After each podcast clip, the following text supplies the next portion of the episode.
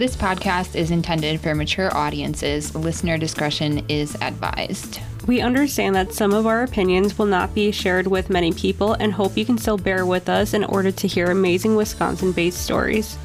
We are not licensed therapists or able to give legal advice by any means. Our show notes will provide all of our source materials included for each episode. Now, on to the show. Welcome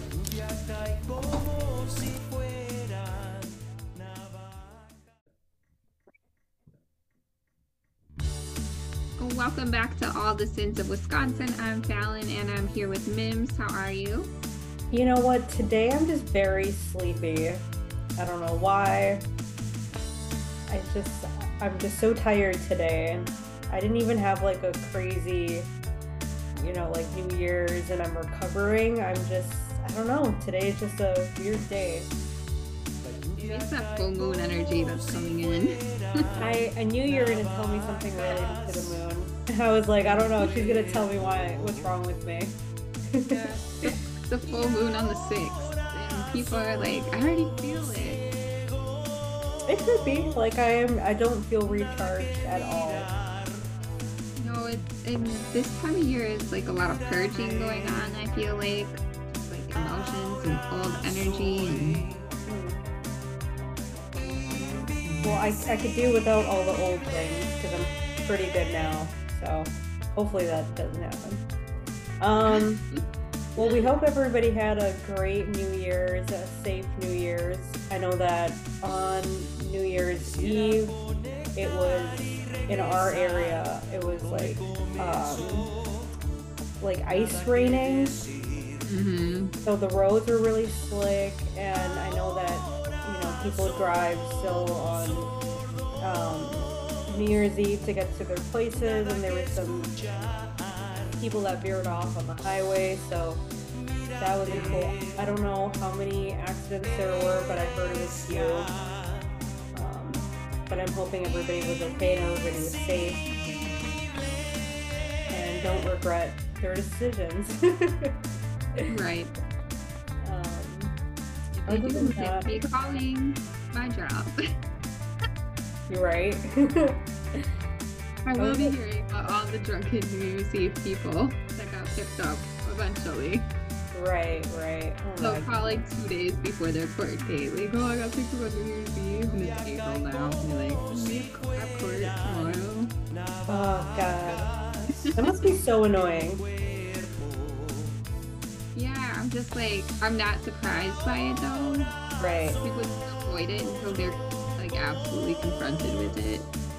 I think that's the way of the world though, because when I worked in property management and they we would have to go to court for evictions, they would literally the day before, maybe the day before that, they would be like, Okay, what am I gonna do? And I'm like, Oh god, like this is this is uh you don't got much many options right now, you know? Well, anxiety does this weird thing for some people where it just causes them to be like paralyzed. Like debilitated. Yeah, it's debilitating. They can't like get over the anxiety part to do something. Yeah. And for me, I can't stop thinking about it. So then yeah. I have to act on it so that my brain can rest. Yeah, Otherwise, like I'm in hysteria and I can't last that long. Otherwise, you know, I'm I'm I am bothering myself and then I start bothering other people because I'm so anxious about it. Yeah. So I can't I don't work that way. I gotta get things off my plate because I I can't do that.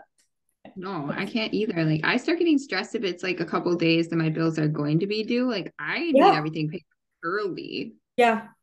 So I don't have to think about it. Exactly. Everything's on my pay on my end. Like I don't even yeah. think about it. Like there's just I know things are getting paid automatically. So yeah, yeah I don't know. If I had to go to court, I'd probably be calling like, can we get this done a little sooner?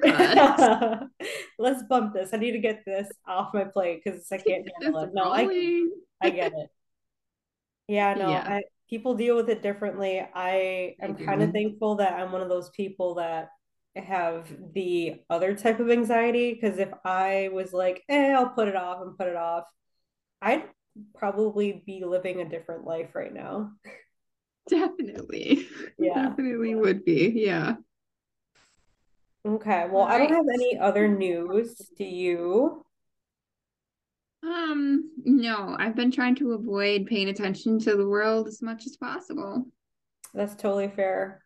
Totally fair. Well, we are heading into the new year with a sinner suggestion. We love our Yay. suggestions. Um, and this is the Christina Ross case, and my sources are from Fox 11 News, the Cinemaholic, Finding a Grave, and Web Sleuths. Ooh, I love, I love Web, Web Sleuth. Yes. okay, so this might be a really familiar story to people. So this, um, so Christina's parents, Robert and Cynthia Ross, went through something that no parent should have ever gone through in November of 2004. They unfortunately were the ones who found uh, Christina's deceased body in the trunk of her vehicle in the parking lot of a Piggly Wiggly. Um, so the police were scrambling upon the discovery of her body. They made finding her killer a top priority. Um, it was just, you know, a girl in the trunk of her car that was mm-hmm. not good for the community. Everybody was very concerned on what was going on. Um, before we talk about the murder investigation, let's talk about who Christina Ross was. So, Christina Marie Ross was born on November 20th, 1983, in Appleton, Wisconsin. Um, she graduated from Menasha High School in 2003, and she was a checker at Piggly Wiggly. So, really, just like a Fox Valley girl at like the truest form. Yeah. And she was doing what most young women did. She was trying to save up to buy her own car. She bought herself a little Dodge Neon, and it was so cute. And she was just getting her driver's license. So she was like making it as an adult. Um, and Christina was described as a loving and respectful person, and she had her whole future ahead of herself. Everybody that talked about her had um, nothing but good words to say.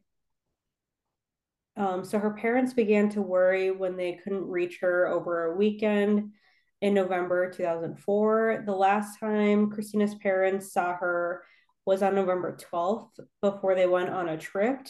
And despite multiple calls to the home phone, there was no answer um, when her parents got back home on November 14th, they realized that the 20 year old was nowhere to be found. And then they went straight away to the police. So they wasted no time. Um, they went to go check her job just to see maybe they didn't let her, they didn't let them know that she was working and maybe she was just, you know, there. Um, but instead they found her car in the parking lot and to them they were like that's really weird. Why would i can't find her in the store. She's not at home. Why is her car here? So they were looking around and unfortunately they found her body wrapped in a sheet with her ankles bound in duct tape. Oh just oh really awful. So after an autopsy was conducted it was determined that she would that the cause of death was strangulation so definitely murdered. Yeah. And Christina's mother actually did happen on a key piece of evidence. Um, she found a note that her daughter wrote that said she would visit someone named TJ. And that was huge. That was the lead that the investigators needed. And that led them to the discovery of Thomas J. Blake, who lived in Menasha. So the police started piecing this puzzle together and started building a case against Thomas. They set the timeline for Christina's death on November 13th. So Thomas, when questioned by police, stated he was at home playing video games with 15-year-old Billy Duncan. And you're probably thinking, okay, he has an alibi, he's good to go. Well, you'd be wrong. Then the police turn their attention to Billy. So they separated them, questioned them individually, which is smart to do. Yeah. And after questioning him, they found out more information. So Billy initially told the police that Christina was at the apartment. So obviously, um, Thomas never mentioned that she was at the apartment to begin with. So that was more information that they knew. And he said he left at around 6 p.m. that night, which poked a hole in Thomas's alibi as Billy was not there throughout the entire night. Right. Police knew Billy wasn't telling them everything, so they applied a little bit more pressure. It doesn't specifically say what mm-hmm. kind of pressure, but I mean, he's a teenager. They're authority figures. I'm sure they, you know, said some things to make him crack. Yeah. And under that pressure, he admitted to helping Thomas move Christina's body out of the house. So, bingo, that's exactly what they wow. were looking for. He instantly caved, was like, I'll tell you everything. I bet um, he's only just a boy. Like, that's crazy. Mm-hmm. Like, I feel bad, but also you shouldn't be helping people move bodies out of houses like that. Like, you, sh- yeah, this is just not. No, but that's a really scary situation to be in. Like, I just killed this person. Help me move them. I would be thinking maybe I should so they don't kill me too. I'm just gonna tell later. that's true. Yeah, but like especially like a 15 year old boy. I can't right. imagine what he was yeah. thinking. This is not typical teenage behavior. So no um so the police then brought thomas back in for an interrogation. They have more mm-hmm. information. They don't or thomas doesn't know that he knows all of this or that right. they knew all of this so they're to come back at him hard. So under that thomas did instantly confess to killing christina. There was really nothing for him to deny about what happened. So according to him the two were in a sexual relationship at that time, and she had come over to the apartment on the day of the murder. Thomas claimed that Christina was obsessive, and when he had asked her if she wanted to do something kinky, she agreed. And what I really hate is when people are like, "Oh, she's a she or he is obsessed with me," but then like feed into it with asking to do kinky and outlandish things. And it's like, why would right. you feed into this obsession if you don't like it? It doesn't make any sense. Maybe they do like it. I prefer people to be obsessed with me. We all know that. no, I totally get it though. I I love when people are obsessed with me. So that's such a bad thing to say out loud. um, we're gonna move past that. So they so he had handcuffed Christina and wrapped an extension cord around her neck and strangled her. So was that's a little claimed, too far for kinky. Yeah, that's not kinky anymore. Mm-mm, no, that's way too far. He said, quote, Christina put up a struggle for about 10 minutes. I was straddling her from behind. I was basically laying on her, pulling on the extension cord. We were not having sex at this point. End quote. So clearly, this is not, I mean, I guess you could be doing this and it still being like a sexual thing, but like, ah, uh, this is torture. Yeah. How are you? I'm I'm confused and how I think is this just an excuse? I think he's trying to say this is sex gone bad, but clearly okay. he also contradicted himself by saying we weren't having sex at this point. Right. That doesn't make any sense. He, this he's a child. Obviously, he doesn't make any yeah. sense. Right. So Oh, and also I didn't mention before, but so Billy was 15 and Thomas is 20. So I think that also is a reason why maybe Billy did help him because he was maybe felt pressured that this older guy, like you said before, was going to do something to him and he's capable and he's older and he has more strength on him or whatever. Yeah. Okay. So Thomas covered Christina's mouth when he when she screamed and held the cord wrapped around her neck for about half an hour after she stopped struggling. So it was a long time that she fought for her life, which is really That's sad. Horrible.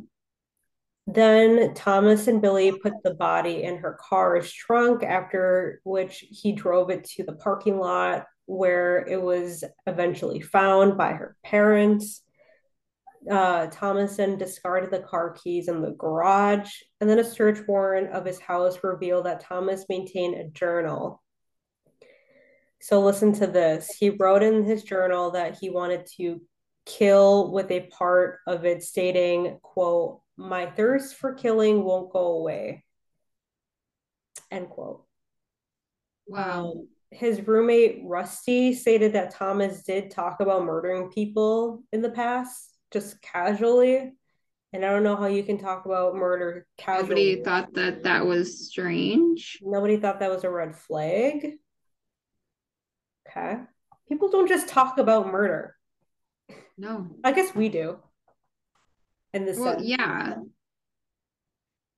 But we don't just talk about like I really want to murder people. No, absolutely not. No. We talk about how fucked up these people are that are constantly murdering people. Very true. So it's a difference. If you think about murdering people, you should go to therapy. Absolutely. I mean, I think everybody should go to therapy, but yeah, especially those people that want to murder. In 2005, mm-hmm. Thomas, then about 20 years old, um, pleaded no contest to first degree intentional homicide after hearing the victim impact statements and considering the recommendations of the presentence investigation report, the state and the defense, um, the court sentenced Thomas to life in prison without the possibility of extended supervision. So he got it. Later on, he claimed that he didn't plan to kill Christina, adding that it happened while having sex and trying something different buddy, you can't you can't claim sex gone wrong when you stay you we weren't even having sex yet. So it's just you can't do that. And if um, you're having sex and you want to choke people, don't choke them till they die. No, and you shouldn't straddle somebody to the point where they are incapacitated. 30 minutes. She was fighting for 30 minutes. 30 that's, minutes. That's insane. I mean, after one minute and she's still fighting, you should be like, okay, establish a safe word like every other normal couple out there or whatever. Right. Sexual partners, like safe words are what they're there for. And clearly that that wasn't that type of situation. No, that was not at all a safe situation. So he was then said to Red Granite Correctional Institution in Waushara County to serve a sentence. Um, a state of appeals court upheld Thomas's conviction for Christina's murder because Thomas tried to appeal and claimed his attorneys were ineffective and that there is new evidence in the case and a judge uh, you know just said no i'm denying this and denying these motions um, his yeah. defense attorney Len Kaczynski argued that Thomas wasn't adequately advised of a pot- potential or possible defense and the probability of conviction on a lesser charge. Um, but like I said, the appeals court rejected that, and they obviously went back to what was stated in the murder journal of quote, my thirst for killing won't go away. I know someday that they will use this against me, end quote. So when you write something like that, they sure will. And then you keep it. Wait, you write what? it and then you you yeah. write it down and then you keep it. And then you kept it. And yeah. then you kill someone. And, and then you, you still keep it. And you still keep it. Yeah. So he's still serving his time and um yeah, I mean, if you're going to commit a crime, then don't, you know, write it down in a murder journal and tell everybody in town that you're you thirst for murder. Like that's just And why do. think that this weird? That he's walking around talking about his thirst for murder. Yeah, no, I mean, many red flags should have been going trope. up. I don't know. Gross. So that is a story of Christina Ross. Thank you uh, to our sinner for suggesting this story to us. I had definitely heard it before and I've been meaning to cover it, but um, yeah, I'm, I'm glad. I know that this sinner was like, I, I knew her or, or knew of her and she was really sweet. So hopefully that was a good tribute to Christina Ross. You did a great job. I'm surprised I hadn't heard about that. I am too, actually. Yeah, that's crazy. Mm-hmm. Well, you did a great job covering it. Thank you. All right. Today I'm going to talk about some missing men. I have two different ones. There's not tons of information, so I'm going to do two different ones today. And the first one that I am going to talk about is the disappearance of Michael Matthew Wyatt. And my sources are wisconsinmissing.org, charlieproject.org, uh, his missing Facebook page, medium.com, web sleuths, Reddit, and mibsar.com.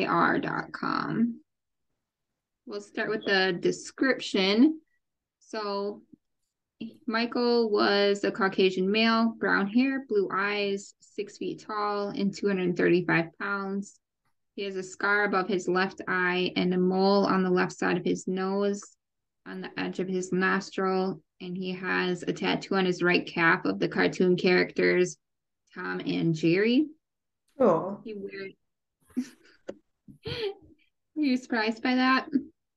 Yeah, I mean, that's interesting. Right? I think that like Looney Tunes characters used to be like a popular tattoo thing for like dads. oh, um, I well, I, I know that think of dads when I think of Looney Tune tattoos. I, you know, I think I agree. I think I totally agree with that. What about that one where it acted like a little tornado? I That's what I was thinking too. You read my mind. The Tasmanian Devil one. Yes. Yeah. That's I've definitely a dad tattoo. Men. Yeah. Yes. Yep. Totally. Okay. And he wears eyeglasses. He may have a beard. And he may be known by the nickname or alias of John Wyatt Tooker. Okay. I don't know why his nickname is a whole name. That sounds a little sus. Yeah. But we don't judge. don't judge. I mean, I have some aliases. yeah, we we uh are impartial here. We are impartial, definitely. So on June 7th of 2017, Michael was supposed to be leaving the house that he shared with his wife Ginger and three kids in Pleasant Prairie, and then he was going to head to work in Illinois. But he never made it to work. When his family returned home, they found his wallet and his cell phone and his keys at home, but his vehicle wasn't there. Mm, okay. So, yeah, it gets weirder. Later that night, Ginger, which I just love the name Ginger for some reason. Like, it's just so cute. Yes. Ginger was at home laying in bed and she said she heard a vehicle outside and she heard a car door, but she figured it was a neighbor because she never heard the door open at her house. She was thinking, I guess if Michael came home, he would have came in the door. Okay. I personally think I would have got up and checked, but that's just me. Right. I'm always looking out the window when I hear a car. me too. Me too. Me too. But when she woke up in the morning, Michael's car was in the driveway. Mm, weird. Michael is not home. Right. His car was returned. No. And then the other weird thing is authorities have never said that they suspect foul play in this case, even though he just just disappeared.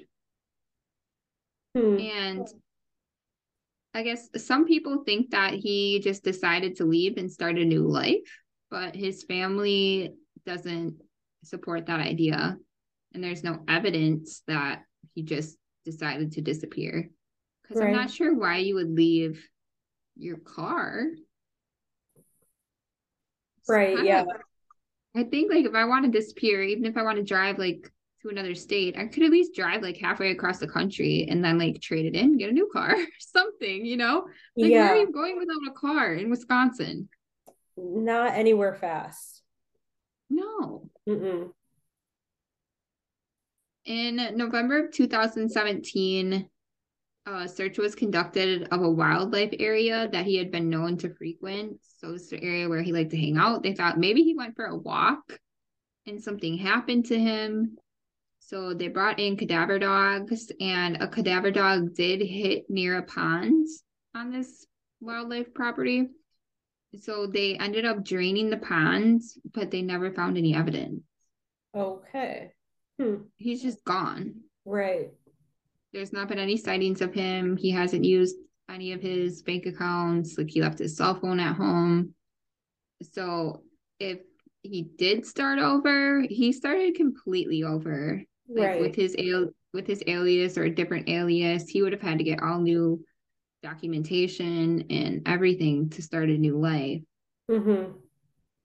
Which seems a little crazy. So nothing popped up under his the already known alias? No. Huh. That is really strange. Yeah, but I'm wondering if he has another alias. I mean, if you have a whole name for an alias. That's what I was thinking. You've already committed to a full alias. You you, full alias. you can come up with yeah. another one. Yeah, definitely. Mm-hmm. It's very, very strange. And there's just there's nothing else. It's like he disappeared. He didn't mm-hmm. have his car. Then his car came home. Nobody knows how the car got home, but it's there Right. And there was one search done and they didn't find him. And mm-hmm. then mm-hmm. everybody just like went on with their lives. Yeah, no, that just sounds so weird to me. Right. And so I was like, there has to be more to this story. I'm looking and looking and looking, and nobody has any other information. It's just, it blows my mind how somebody can just disappear like that from their life, just like not here anymore. Yeah just gone. Mm-hmm. Like you have a wife, kids, a job, and now you're just gone. Gone. Yeah. He could have gone girled them. He could have. I wonder how many people gone girl people, like their their families. Do you think that's like a normal thing or like a, the thing that, that happens often? I don't know how often it happens, but it definitely does happen because I listen to a lot of missing persons podcasts, and mm-hmm. there are some that have been found and they just don't want anything to do with their family. Holy shit. That's but like tell your family. I At least know. like write a dear John letter. Like I'm not coming back. I can't fucking do this. Soccer practice three times a week or whatever it is that you know, pick up lines for three hours a day, whatever the little parent thing is that pushes you over the edge. Yeah. Just be honest. Right. Yeah. These people people forming search parties and missing persons posters and going on podcasts and right. Exactly. Just like out in Cali living under the pier somewhere. Right. yeah. I'm living under the pier somewhere. really great imagination today.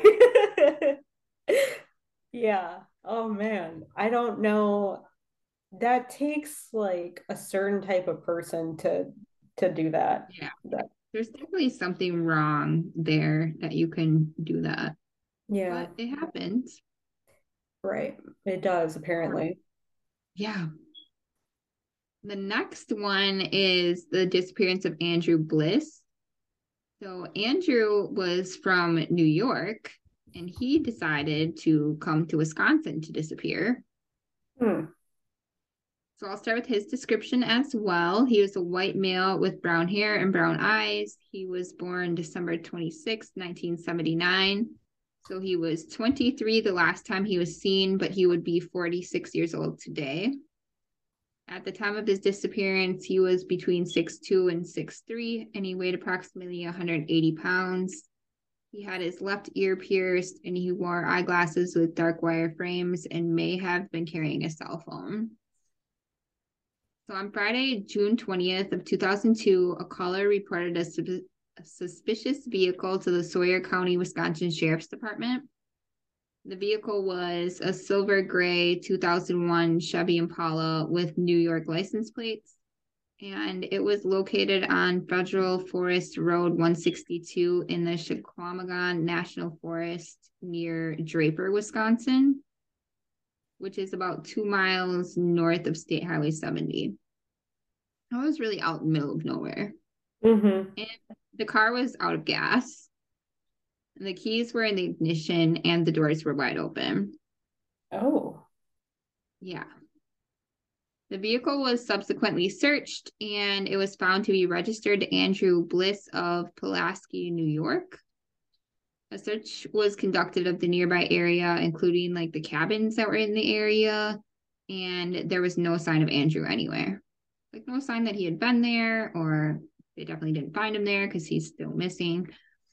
But nothing to show where he had been. Like he didn't leave a trail of any kind of belongings or anything behind. Okay.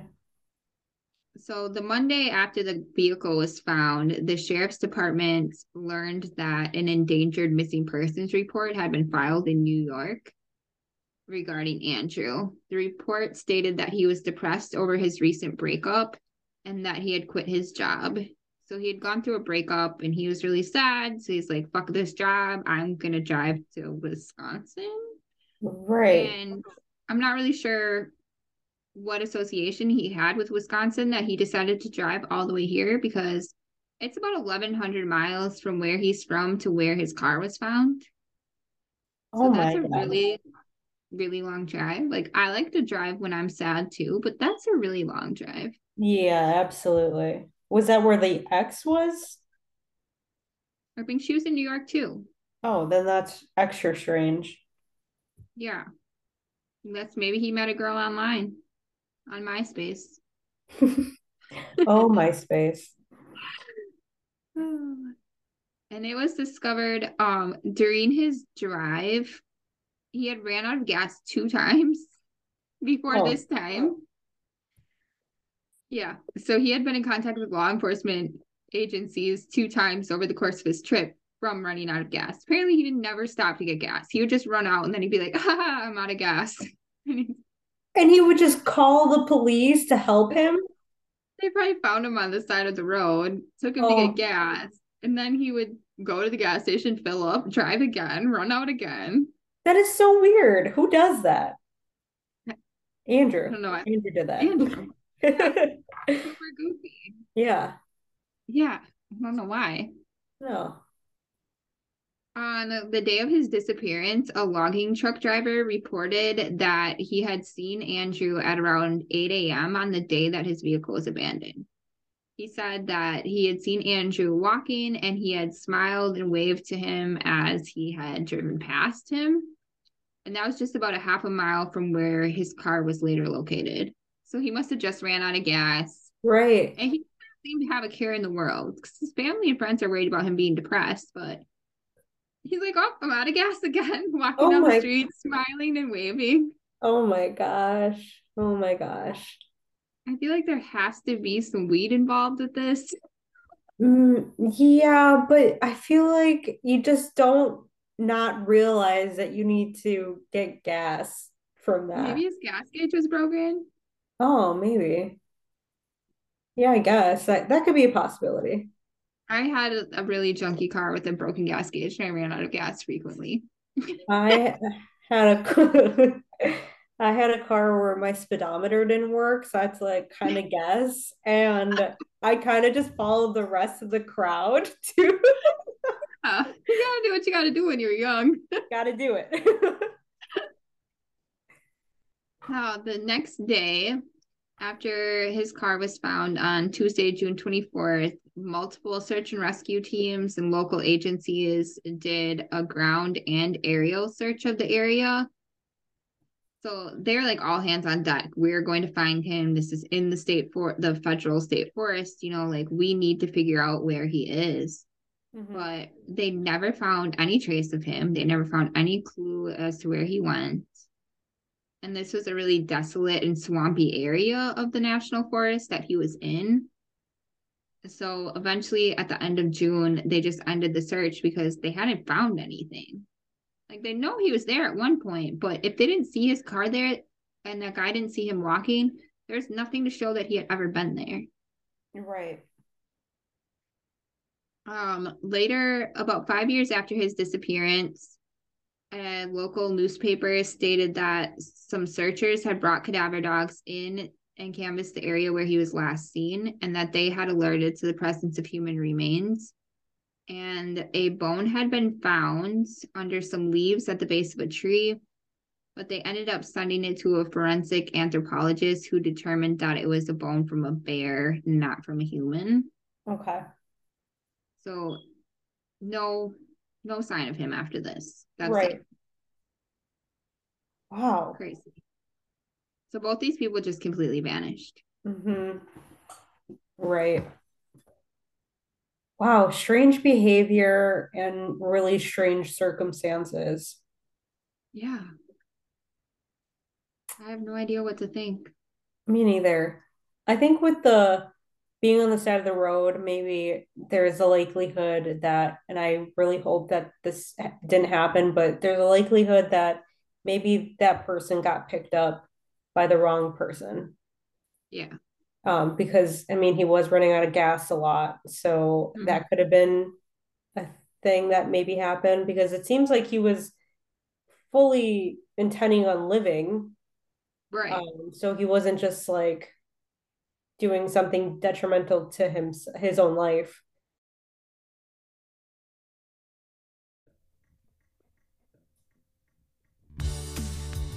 So yeah, just really weird cases. Yeah. Really weird. If anybody has any information, or if you can reach out to either the Pleasant Prairie authorities for the first one or uh, Sawyer County authorities for the second one. The cases are still open. I don't know. I'm at a loss. Aliens, maybe? You know, there's a whole thing in the National Forest about aliens. Our national forest any national forest? All the national forests in America have crazy disappearance stories. I don't want to look into that. I that makes me really scared. I watched a whole bunch of documentaries. Like people be on the trail walking, and then the next second they're gone, and the people they're with don't know where they went. They're just gone. That can't be. Swear to God. oh my God.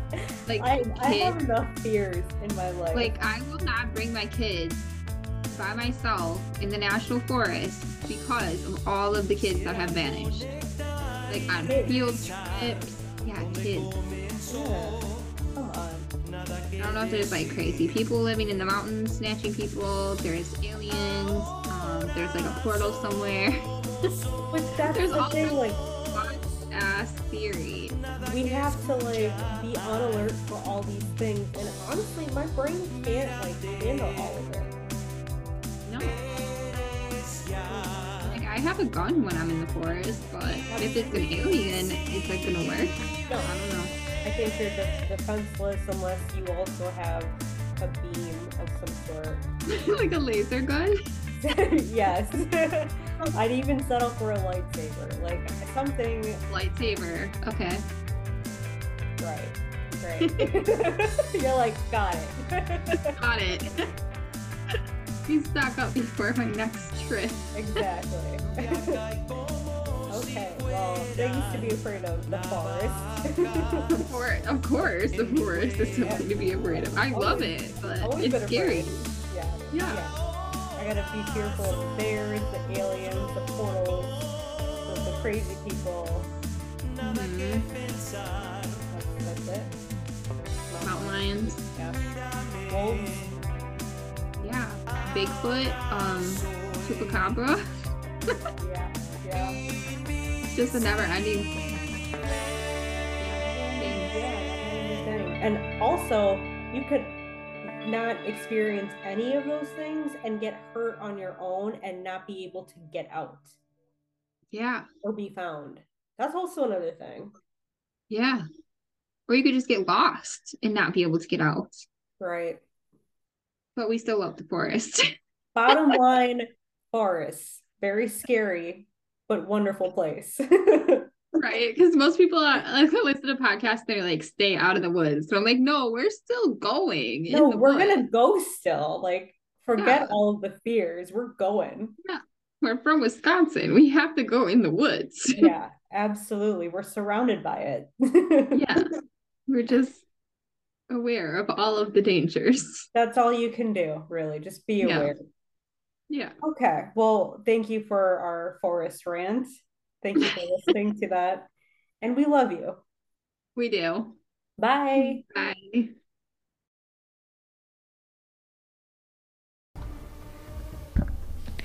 All the Sins of Wisconsin was written, recorded, edited, and produced by Fallon and Mims. Thank you so much to all of our listeners, supporters, friends, and family that continually allow us to do what we love. If you love our show as much as we love you, please give us a glowing rating and review. Follow us on Facebook and Instagram to see what we are up to, and email us your sin or tales at all the sins of wi at gmail.com. Episodes of All the Sins of Wisconsin are available for free wherever you listen to podcasts. And don't, don't forget, forget, we love you.